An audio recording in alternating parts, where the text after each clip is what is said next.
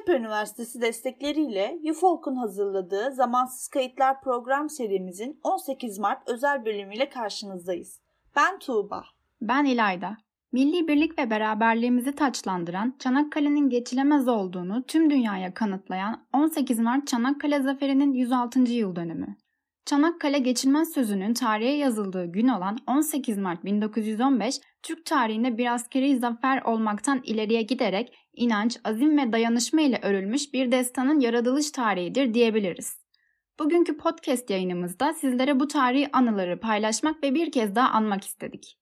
Tarihler 1915 yılının 18 Mart'ını gösterirken İngiliz ve Fransız askeri kuvvetleri İstanbul'a karadan değil de denizden daha kolay ulaşılacağını düşünüp rotalarını Çanakkale Boğazı'na çevirmişlerdi. Telsizlerden o güne kadar Boğaz'da görülen en fazla gemi sayısının göründüğü bildirilmişti. 18 muharebe gemisi, refakat kruvazörleri ve mayın arama tarama gemilerinden oluşan yüzden fazla gemi sayıca yetersiz Türk donanmasına doğru ilerlemekteydi.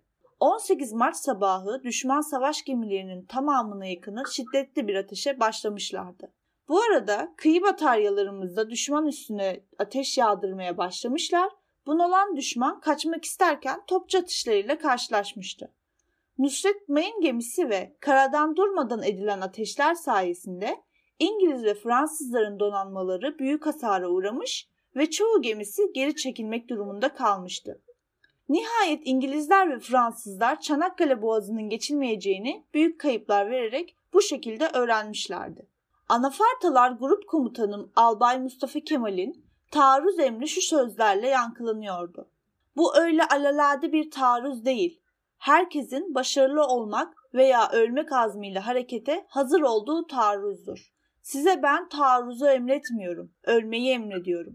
İşte bu sözlerinden yıllar sonra Türk edebiyatının usta şairlerinden Necmettin Halil Onan 1960 yılında yayınlanan Bir Yolcuya isimli kitabında Türk ordusunun Çanakkale Savaşı'ndaki savunmasını anlatan şiiriyle tüm olan biteni anlatır gibiydi dizelerinde. Dur yolcu, bilmeden gelip bastığın bu toprak bir devrin battığı yerdir.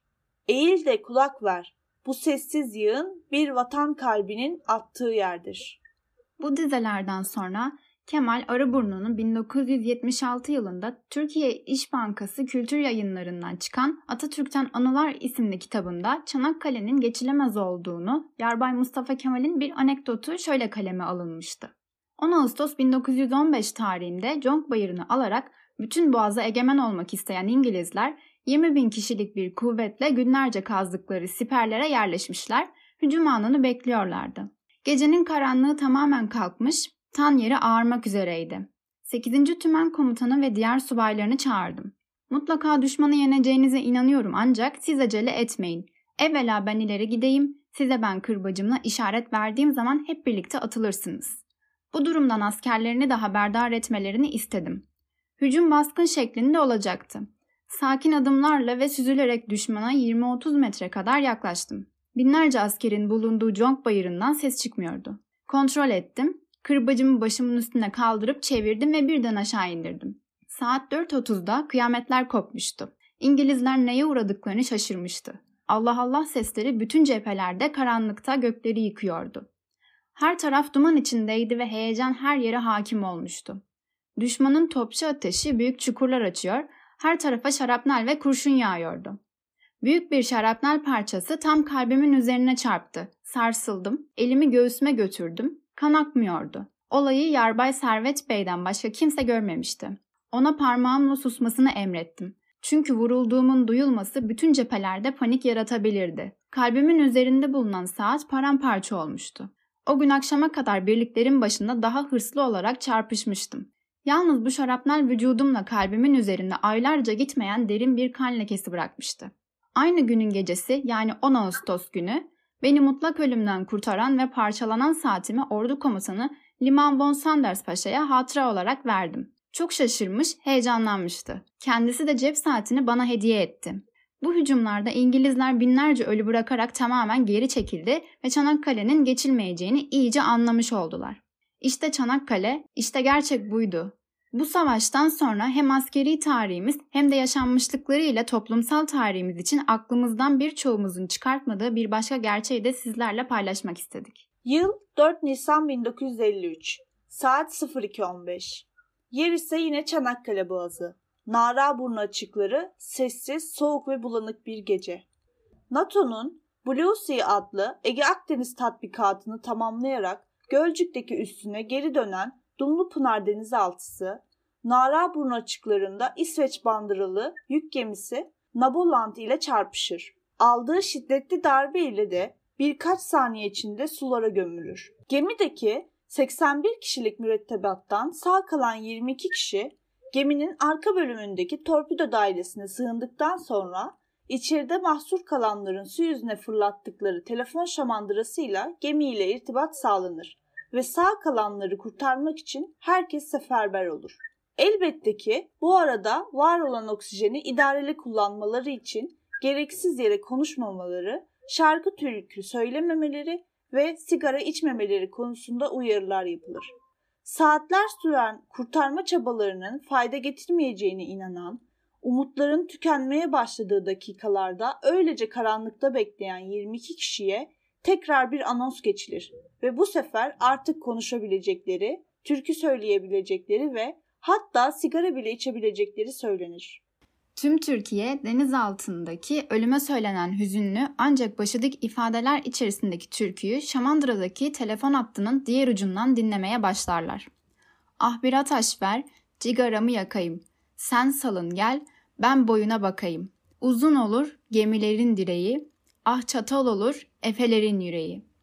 İşte o karanlık gecede 81 cana veda edilmiştir ve son mesajı veren Assubay Selami şehitlerin ölmeden önce düşündüklerini iki kelimeyle dile getirmiştir. Vatan sağ olsun. Askeri birlikler enkaza kazadan 5 yıl sonra ulaşabilmişlerdir. Bugün Tuğba ile birlikte Zamansız Kayıtlar podcast serimizin 18 Mart özel bölümü ile karşınızdaydık. Yayınımızı bitirmeden önce Çanakkale Zaferi'ndeki ve Dumlupınar denizaltındaki şehitlerimiz anısına bir dinletiyle bölümümüzü sonlandırmak istedik. İzmir yöresine ait olan ve Durmuş Yazıcıoğlu tarafından 1973 yılında derlenen Ah bir ataş ver, cigaramı yakayım adlı türküyü bugün Caner Bey'in yorumuyla dinliyoruz. İyi dinlemeler. Çanakkale Zaferi'nin 106. yılı kutlu olsun. Bir sonraki bölümde görüşmek üzere. Görüşmek üzere.